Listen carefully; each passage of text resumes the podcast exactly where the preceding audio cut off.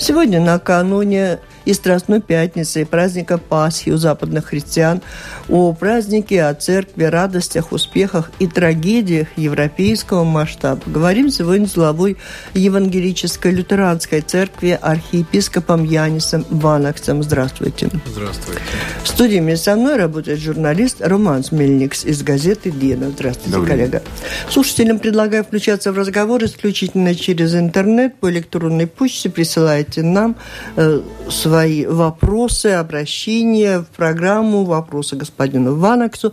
Пишите с домашней странички Латвийского радио 4. Сделать это очень просто. Открываешь домашнюю страничку, и там уже все подготовлено для того, чтобы вы могли быстро и четко написать, задать свой вопрос.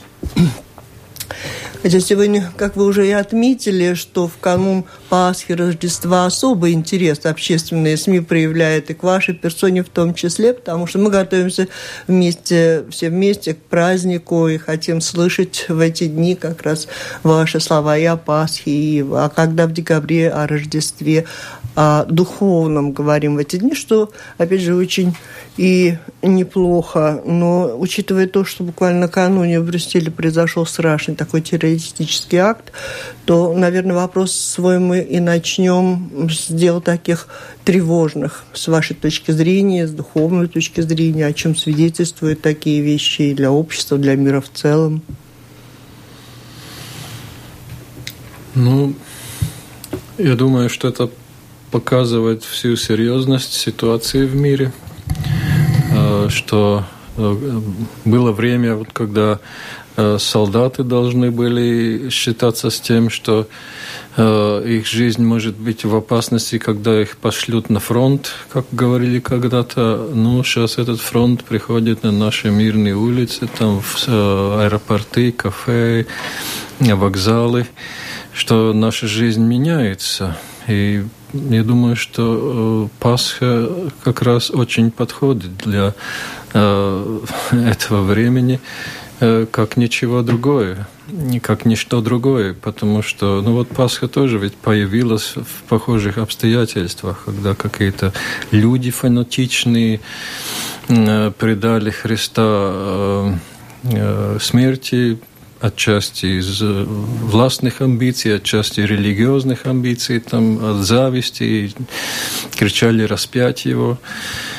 И убили его, положили в гроб, э, камень э,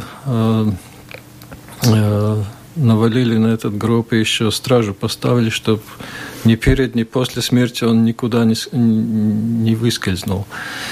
Ну вот, а Пасха, я думаю, Э, такой радикальный ответ Бога э, э, на, на такое контра, контрнаступление Бога к, к такому, против такого нападения, потому что после воскресения все эти старания его, врагов были ну, впустую, они потерпели поражение. Но я думаю, что когда мы думаем о том, что кто-то может так просто разрушить нашу жизнь, Э, мы там стараемся и строим свою жизнь, свое общество. Кто-то просто так приходит и пытается это разрушить. И им иногда это удается то единственный ответ и единственная победа над этим может быть только воскресенье. И потому я думаю, что Пасха очень такой, такой серьезный праздник. Мы там переделали такой день зайчиков и крашеных яиц, но вообще это Пасха что-то очень-очень ну, серьезное. Могут ли быть такие э, происшествия, как такой стимул, чтобы европейцы э, опять стали более близким крестьянским э, Как бы не получилось церкви, бы чтобы, наоборот. Потому что мы смотрим, что многие не только государства в Европе, но даже Европейский Союз как бы все время боится признать, что ну, есть какая-то связь европейцев с крестьянской верой. Ну вот, э, вот посмотрите, послушайте, риторика немножко изменилась. Стали уже вот говорить о христианской Европе, о христианской, там, о христианской цивилизации, о, о так, столкновении цивилизации.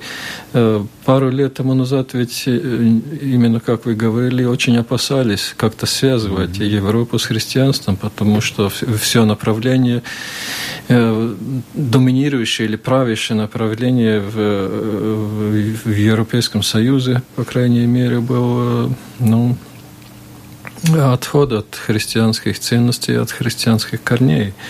Это в сторону постмодернизма, мультикультурализма и некоторые другие такие секуляризм. А, а, так что я думаю, что это уже как-то послужило напоминанием. Я вот э, в Швеции слышал, э, люди говорили мне, вот приходит Э, мой там подросток из школы и говорит, там девочки у нас там сидят в классе такие в платках. Mm-hmm. Они говорят, что они мусульмане, а мы кто?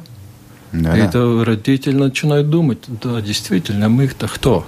А, наверное, вот, так наверное, христиане. Да, что вот, наверное, христиане, вот вы говорите, может, появились интонации, такие нотки, но они появились не в результате того продуманного какого-то действия, предложения определенного, а в результате того, что те, кто творят эти ужасы, кошмары, они ведь прикрываются Богом, идеями Бога своего.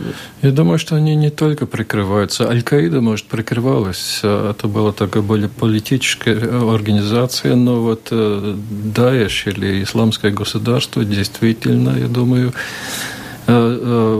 серьезно следуют исламу в форме 7-8 века. Они строят государство по образу халифата, а там халифат должен быть всемирным.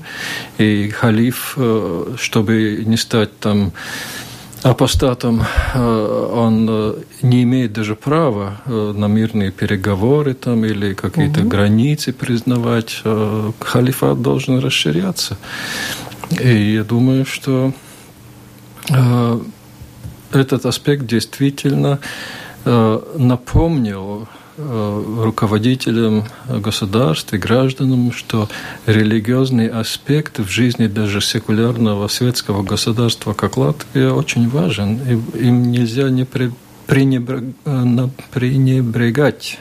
Но если мы говорим о интеграции приезжих, тогда, конечно, должен быть как, какой-то фундамент, на основе которого интегрируется. Потому что да, ваше отношение рас, к, распытчивое к проблеме, которая, ну, о чем уже угу. мы, когда готовились к встрече, хотели вас спросить о беженцах, которым нам, угу. которых нам в Латвии тоже предстоит принимать. Ну, видите, этот факт, это часто напоминают, и даже церкви напоминают, там, политики или журналисты, что христианские христианский этос ведь э, принимать чужого и любить своего ближнего, даже врага. И это правда. В Библии есть очень четко э, четкие такие предписания, как э, обращаться с чужими. Ну, там в большинстве случаев это были торговцы или там какие-то э, посланники, которые приезжали, там обосновались, жили, их нельзя было грабить, их нельзя было там а, э, Отдельные, это отдельные люди, не, не столько много, как сейчас но, мы видим. Но, но это могли быть и группы побольше, но в той же Библии сказано, что вот эти приезжие, они, эти чужие, они, им нельзя было поклоняться другим богам, и они должны были соблюдать шаббат. Э, они не должны были перейти в иудейскую веру, но они, э, они должны были вот соблюдать местные устои жизни, традиции или правила. Это библейский принцип. И я думаю, что это говорит что-то э, про, про такую э, здоровую основу, ну, мультикультурализм, он э, смотрит на вещи по-другому. Там каждая культура должна иметь полную, полную свободу или полную, в полном мире э, иметь право выражать или осуществлять свои там принципы. Ну, как это, как это функционирует, ну, да, мы, мы видим, что вот сегодня, я час назад читал, что в Норвегии среди тех, которые считают принадлежащие себя церкви, большинство не верят в Бога. То есть что-то как, как получается какая-то, извините, тусовка неверующих в церкви. Очень странно, что такое. Ну, а что там написано, где ты читал? Так где я читал, да. В портале есть э, пере, пере, перепечатка. От, э, а какие церкви имеются в виду? Ну, крестьянские. крестьянские. Mm. Ну, это лютеранская церковь, э, ну, номинально лютеранская церковь в Норвегии, та же, та же картина, я думаю, и в Швеции, и, может, и даже в Дании – это э, имеет очень э, конкретную причину. Эти все церкви были государственными церквями. Это значит, что церковь была как-то как ну, одно министерство при государстве. Священники были чиновниками. Епископов э, назначал, назначало правительство или король, и церковные законы принимались парламентом. Это такая интересная система, которой у нас нету. И я не знаю про Норвегию, но в Швеции до 2000 года человек становился членом шведской церкви ну, по рождению? По рождению, да. Э, не по крещению, угу. а по рождению. Все, все автоматически стали, стали членами церкви, и оставались такими, если не, не вышли из церкви. Ну, очень много людей э, признают, что церковь – это наша традиция, это хорошо, что церковь делает в обществе. Но мы сами неверующие, но мы признаем и остаемся членами, наши налоги идут в эту церковь, так мы ее поддерживаем. Но сами мы там не верим. это очень такое специфическое образование. Ну, Нет, ну, может быть, это важно и с той точки зрения, что мы придерживаемся какой-то традиции, которая является фундаментом, чтобы мы ну, себя, своей идентичности, потому что если приезжают мусульмане, мы знаем, кто мы, какой традиции мы принадлежим, если мы смываем полностью. А вот сегодня утром я слышал уже э, интервью господина Ванекса на латвийском телевидении, телевидении, и там как-то в завершающих фразах прозвучало такое, что через 50 лет Латвия может стать исламской страной.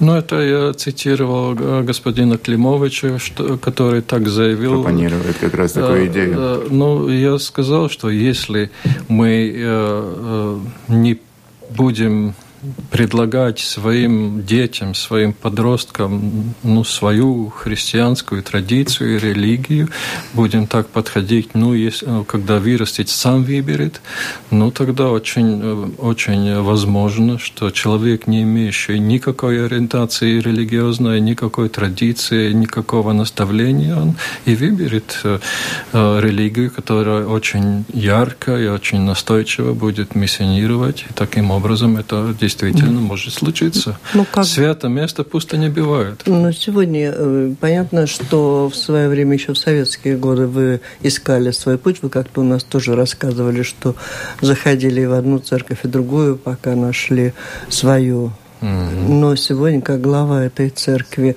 а что делает она для того, чтобы миссионировать, чтобы ну, предлагать? Делаем, делаем. Да? Делаем, да. У нас есть э, разные программы и способы, как мы э, э, говорим с молодежью, с, с детьми, но это, конечно, наши возможности довольно ограничены. И ну, я думаю, что если государство наконец поняло бы, или общество в целом, я думаю, что если общество это бы поняло, то поняло, то политики, может, и не так противились бы этому, э, что э, это хорошо бы, э, например, основательно учить христианское учение в школе, ну, программы, например, в, в, в СМИ, э, которые помогли людям бы разобраться в религиозных э, вопросах, были бы очень кстати. В последнее время очень часто слышно, что, ну ладно, если человек э, ну, начинает, становится верующим крестьянским, ну, одной из крестьянских конфессий, это не так страшно, если он Э, принимает мусульманство, он э, очень э, часто бывает, что он принимает самые радикальные эти мусульманские принципы, и как раз из тех людей, которые э, ну, делают эти теракты, очень часто мы видим, что это те, которые родились в Евросоюзе, которые приняли эту веру и стали, э, очень радикально приняли ее. Это самое опасное. Я думаю, что это не исключительно ислам. Это и в христианстве то же самое. Крестоносцев мы не видим. Да нет, ну просто ну, содержание христианства не столь, может, ну, радикально воинствующее или ну там нет такого призыва там э, э, бороться против неверующих, например. А, но люди, ну вот я знаю некоторых мусульман э, тут э, в Риге, которые из Башкирии тут приехали, из Средней Азии в советские времена. У них никакого радикализма нету. Они прекрасно интегрировались, и они хорошие э, граждане нашей страны, работают на благо общества. Mm-hmm. Но если э, в ислам или в христианство или в лютеранство обращается человек без традиций, без корней, то он что он делает? Он ищет, он идет к источникам он э, как будто опускает все эти века развития, и он идет к э, источникам. И источники бывают э, довольно радикальные.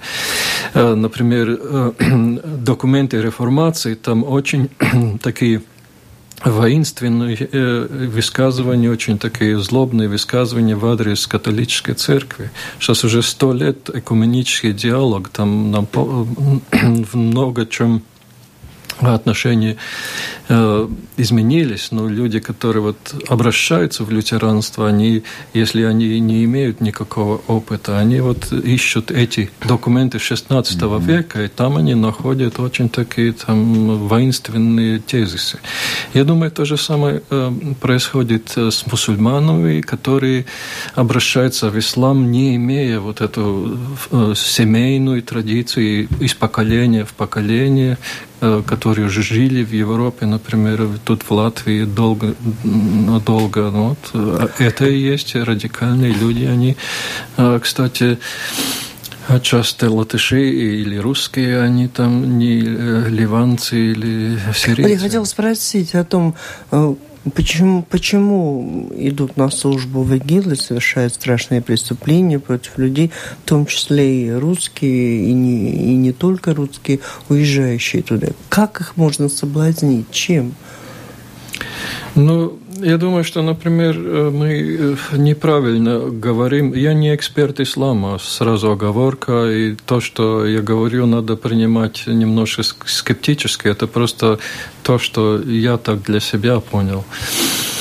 Но э, дело в том, что, например, мы говорим э, э, там э, э, террористы-самоубийцы – они так не считают сами. Они не считают, что это самоубийство. Это просто э, джихад, это борьба с неверующим, э, в котором они погибают. Э, вот они погибли в бою. И это значит, что, э, кстати, это для них это единственная гарантия, что они попадут в рай. Если мы вспоминаем происшествия на днях, э, взрывы в метро, взрывы в аэропорту, э, погибли люди, которых ну, нельзя считать, что среди них только неверующие. Среди них могли быть и мусульмане, очень радикальные мусульмане, их не... Э... Ну, я слышал э, как, когда вот э, был теракты в Нью-Йорке 11 э, сентября, то тут один местный член мусульманской общины, опять-таки латыш, комментировал, что ну Аллах потом разберется и отсортирует своих от неверующих и попросит у них, у верующих, прощения за то, что совершил его там воин. Так что, ну, я предлагаю немного переключиться, глубоко не исследовать, может быть, эти тяжелые страшные события, что произошли недавно, и, может быть, немного и ранее, потому что надо успеть поговорить и о духовном, о нашей сегодняшней жизни. Может быть, если говорить об этих событиях, то о том, как нам, людям, далеко находящимся даже относиться к этому? Какие уроки брать? Ну, что я могу сказать как священник? Но я думаю, что нам надо э, нам надо возобновить в себе нашу традицию христианскую, нашу веру укрепить. И в ней э, мы э, действительно вот верующие люди поймут, что я говорю, что там мы действительно находим утешение и покой, и, и, и, и э, храбрость или смелость, э, потому что, как я говорил, э, последнее слово всегда остается за Христом. Он воскрес вопреки всем обстоятельствам, которых, которые соорудили там его враги, он воскрес, он победил, и будучи воскресшим, сам воскреснешь. Ну, вот, на такие вопросы нет легких ответов. Иногда я так смущаюсь, мне говорят, ну вот скажите что-то, что там успокоило бы людей и так. Ну, и, и, у меня нет таких волшебных слов или успокаивающей таблетки, которые успокоило бы. Это просто это образ жизни, который вот это, это спокойствие может подарить. Слушатель спрашивает, помогите, пожалуйста, разобраться, кому была жертва Иисуса Христа. Не зачем, не за что, а кому? Людям? Получается. Кому? Так спрашивает. А.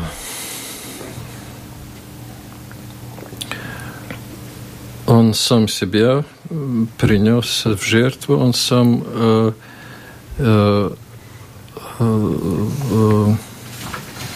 жертва, э, сам принес эту жертву и сам был жертвой. Э, но я, я понимаю вопрос, так, наводящий вопрос, чтобы я сказал, что это была жертва Богу или Отцу.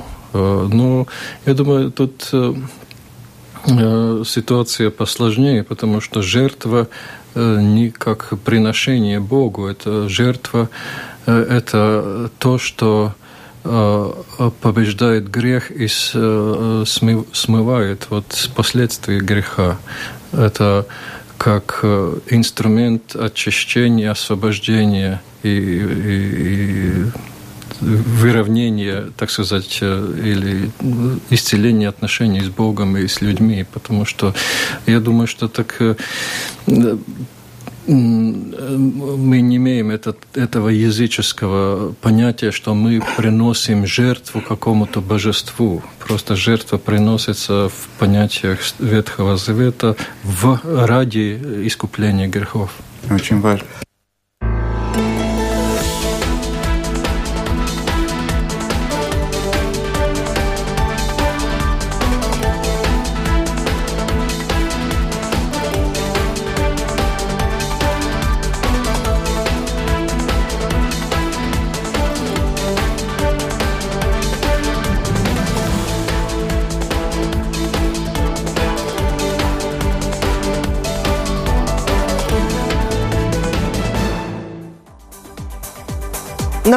Слушаете программу «Действующие лица». В ней сегодня принимает участие глава Евангелической лютеранской церкви архиепископ Янис Иванович и журналист из газеты «Дена» Роман Смельникс. Роман, еще хотите? Да, мы говорили да. что, только что о жертве. Я понимаю, что если не было бы этого, э, этой жертвы креста, нам нечего было бы думать о том процессе, который связан с э,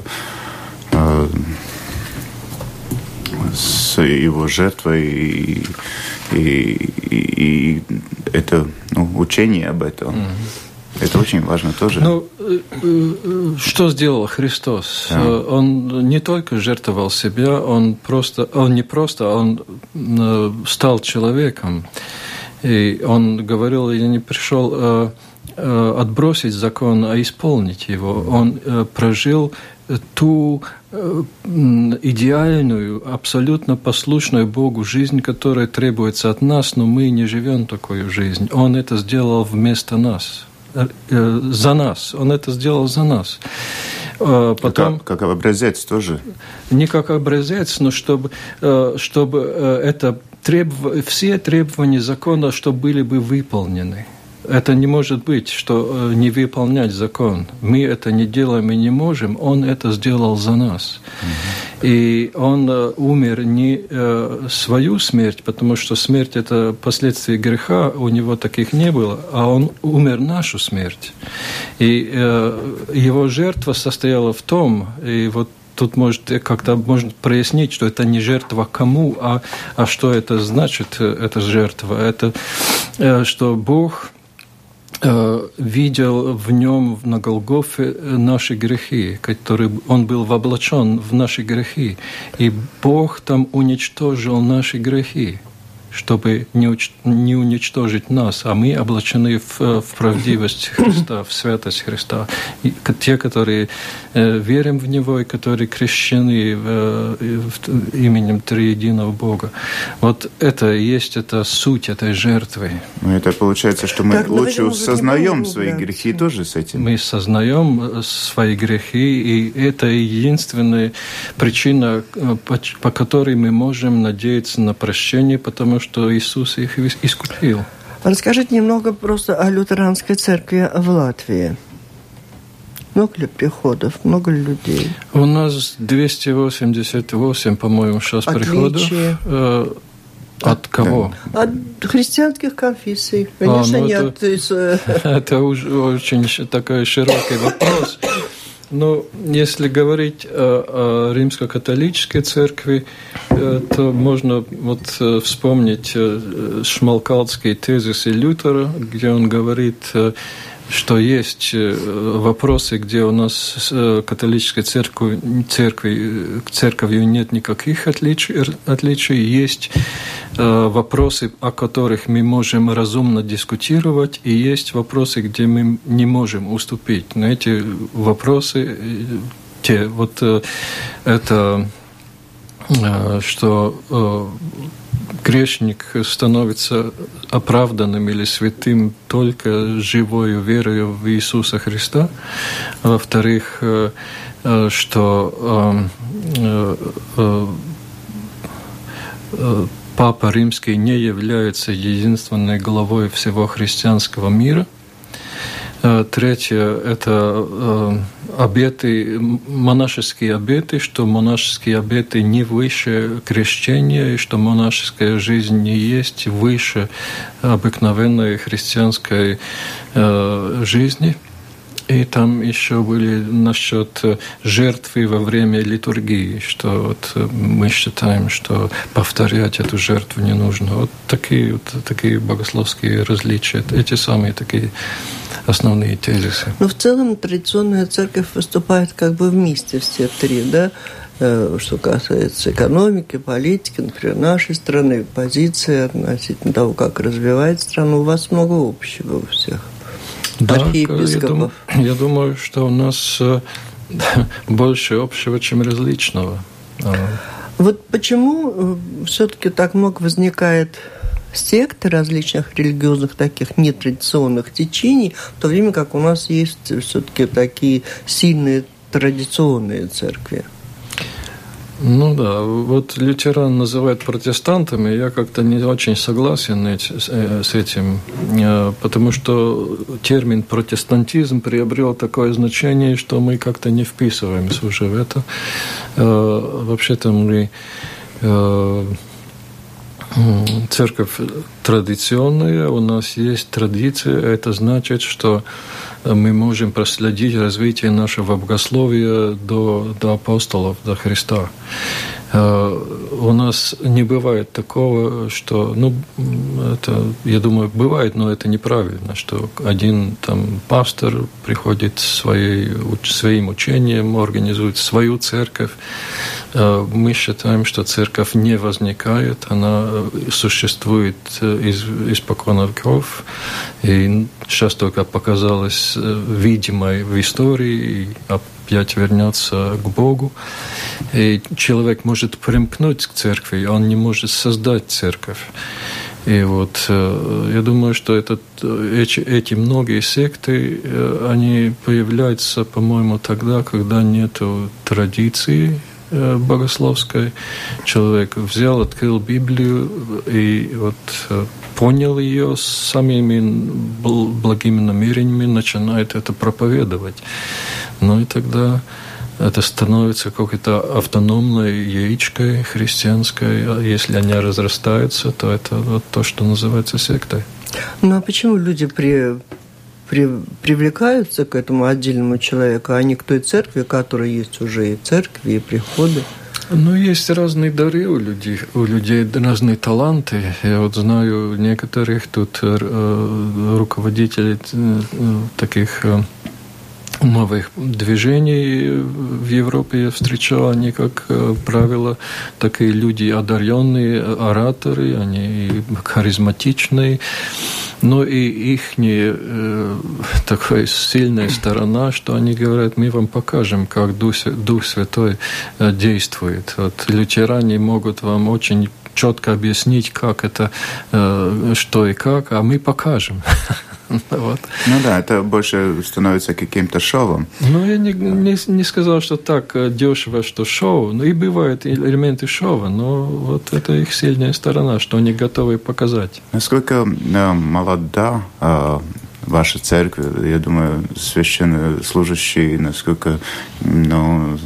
Преемственность да, есть, да, есть молодые люди, которые приходят, работают священниками. У нас проблема в том, что у нас почти что нет э, священников старшего или даже среднего поколения. Я один из ста- самых старших. Не верите? Да-да. Я, Нет, им... лютеранская так и есть. Да, у нас вообще-то э, средний возраст в церкви а где-то... почему?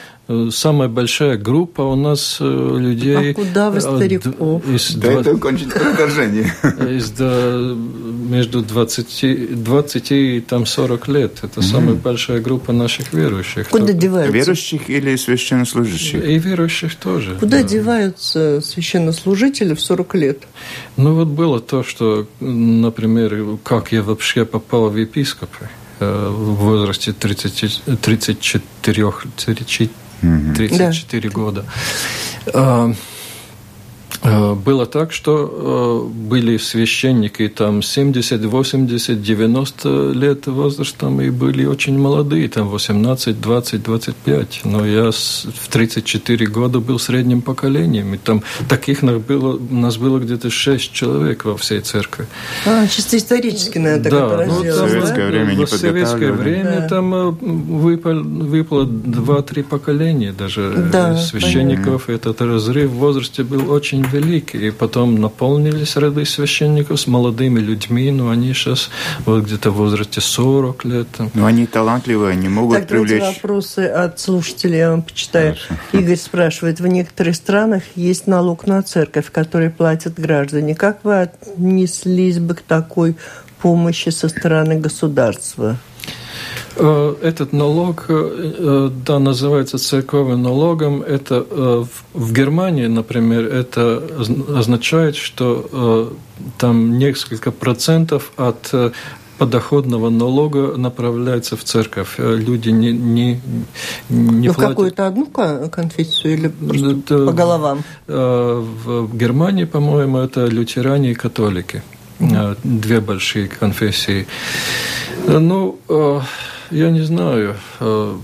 Э, я бы, ну, если так теоретизировать, я был бы рад или благодарен, если вот э, служба налогов помогла бы собрать пожертвования из с наших э, прихожан, потому что иногда э, они просто это затрудняются это сделать практически. Если э, они хотели бы, например, написали заявление, что мы хотим, что вот столько-столько наших э, там э, доходов э, ушло угу. для церкви такое. Автоматически, ну, чтобы интересно. человек мог оформить. Вдруг, вдруг заявили бы, да? Да, да ну если не так, что обязательно, но тех, кто... Да. Которые Добровольно, но хотят, регулярно. Да, регулярно. Вот это, конечно, была хорошая помощь. Но так, э, такой налог, я не знаю, вот э, хорошо это ли для церкви, потому что она как-то распускается уже тогда, когда гарантированный доход, что там mm-hmm. она не должна напрягаться уже. Да, и людям не нравятся налоги, они не, могут не, не, возненавидеть церковь тоже. Наоборот, есть. получится эффект. А как да. вы думаете, возможно ли представить во главе лютеранской церкви женщину, и когда это произойдет? В, наш, э, в нашей лютеранской церкви. Ну, тут больше не сказал. Как вы думаете, возможно ну, ли? Мне не надо даже представлять. Э, латышская лютеранская церковь за рубежом имеет архиепископа Лауму Зушевец, она женщина. Mm-hmm. И это уже никакая э, новость. Шведская, шведская церковь лютеранская имеет архиепископа женщину. А, так что это везде А уже... в Латвии? Ну, в Латвии мы как-то не рукополагаем женщин. То есть вот об этом скажите, что не рукополагаем. То есть в Латвии такое пока невозможно в связи с чем? Ну, с тем, что с нашим пониманием, что такое священное писание, как с ним обращаться. Э, Но ну вот э, если очень так поверхностно э, обозначить, в чем вопрос, то наша церковь, то есть латышская лютеранская церковь за рубежом, сказала бы, что в Библии есть Слово Божие. А мы наклонны говорить, Библия есть Слово Божие – вы уловили различие? Если говорить в Библии есть Слово Божие, то значит надо мне находить, а где именно? Что из всего, что написано в Библии, Слово Божие? И я э, так при, э, использую мой там разум или мои усилия, чтобы разъяснить, что в Библии есть Слово Божье, что нет. Ну и тогда можно и обосновать, э, там, отбросить все эти высказывания, которые запрещают рукополагать женщин, и тогда можно это как-то объяснить и сделать. То есть в каждой стране такие важные решения стране... в лютеранской церкви принимает да, наша, наша церковь, как и остальные церкви, в принципе, самостоятельны. У нас нет э, такого Ватикана. Да.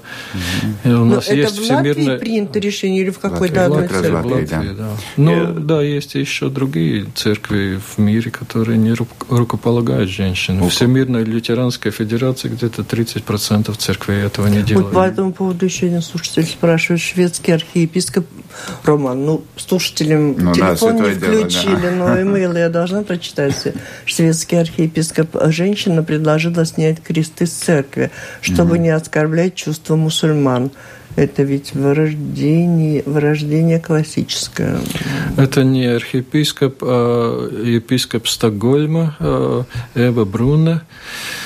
А, ну, там э, история была такова, что там есть э, э, такая церковь моряков. Мы, кстати, старались открыть такую здесь, в Риге, но как-то не получилось у нас, где моряки, когда они заходят в порт, чтобы им не ходить там в кабак или куда-то, есть место, где они приходят, отдыхают, читают, там библиотека, там спокойно, тихо, и там и церковь есть. Ну, и они там обсуждали, что вот приезжают и моряки, которые там э, э ну, мусульмане. мусульмане, им негде молиться, и у них нет времени, чтобы поехать в город. И могла бы церковь предоставить помещение, где угу.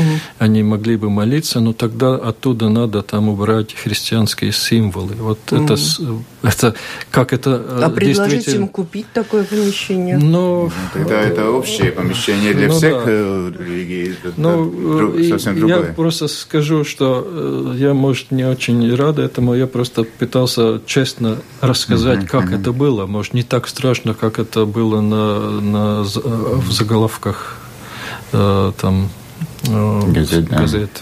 Ну, все-таки грустно, потому что так получается, что довольно активно вот появление мусульманских и символов, и людей, и их идей, а христианская чаще защищается. Вот теперь, когда случились такие страшные террористические акты, вы говорите, ну вот загори, заговорили, может быть, надо громче, надо, может быть, нам вспомнить, что мы, а кто мы, христиане.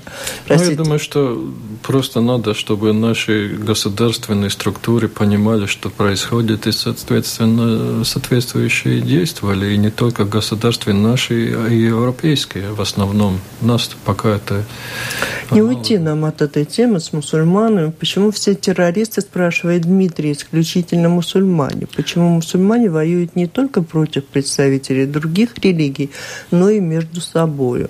Сунниты против шиитов и наоборот. Другому надо спрашивать. Но я не специалист ислама. Да, давайте мы дождемся. Во-первых, э, нельзя говорить, что все террористы мусульмане. Большинство, да, сейчас э, вот исламский терроризм, я не знаю, какие они там мусульмане, но это связано с исламизмом. Угу.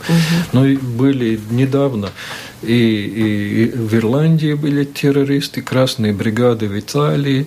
Были, и Брейвик был не да. мусульманин, он был, говорил, что он ну, сам не верит, но поддерживает христианство этим своим актом. Так что ну, не, нельзя сказать, что только мусульмане. А почему между собой?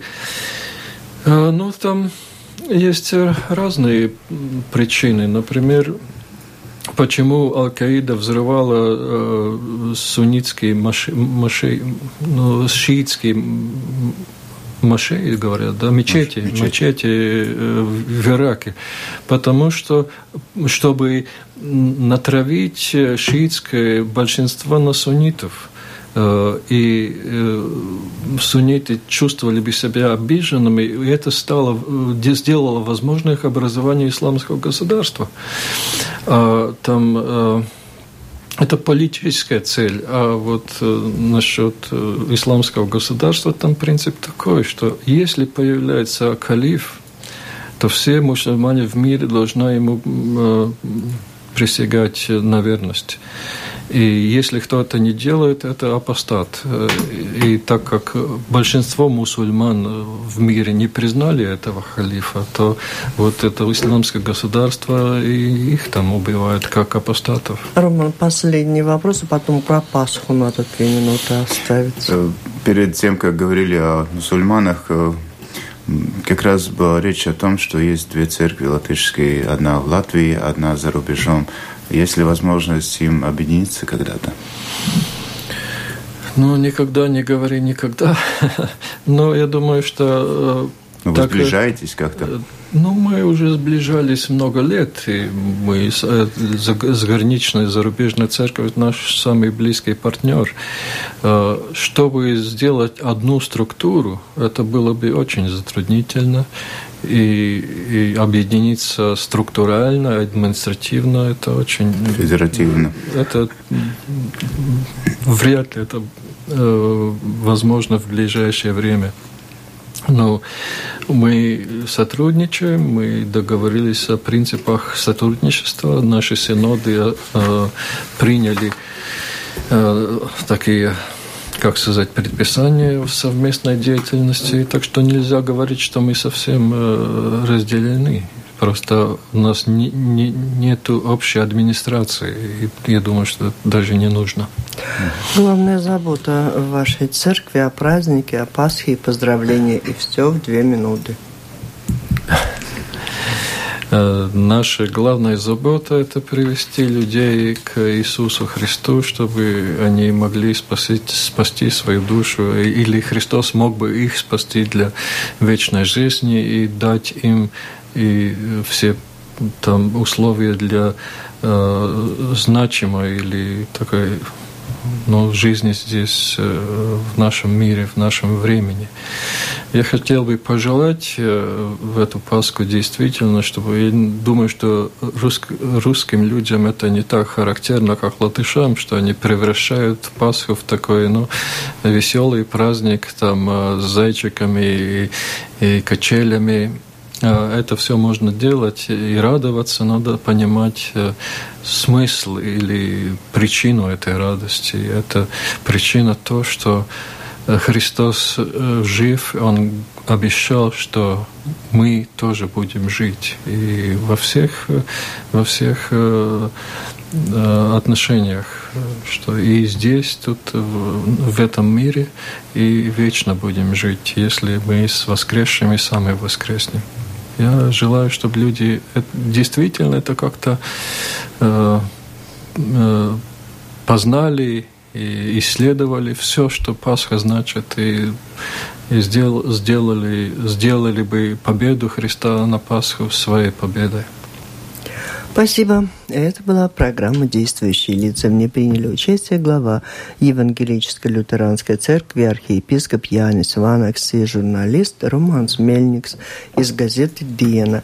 Программу провела Валентина Артеменко, Латвийское радио 4, оператор прямого эфира Наталья Петерсон. Всем спасибо. До встречи в эфире с праздником. А завтра еще тяжелый день, пятница.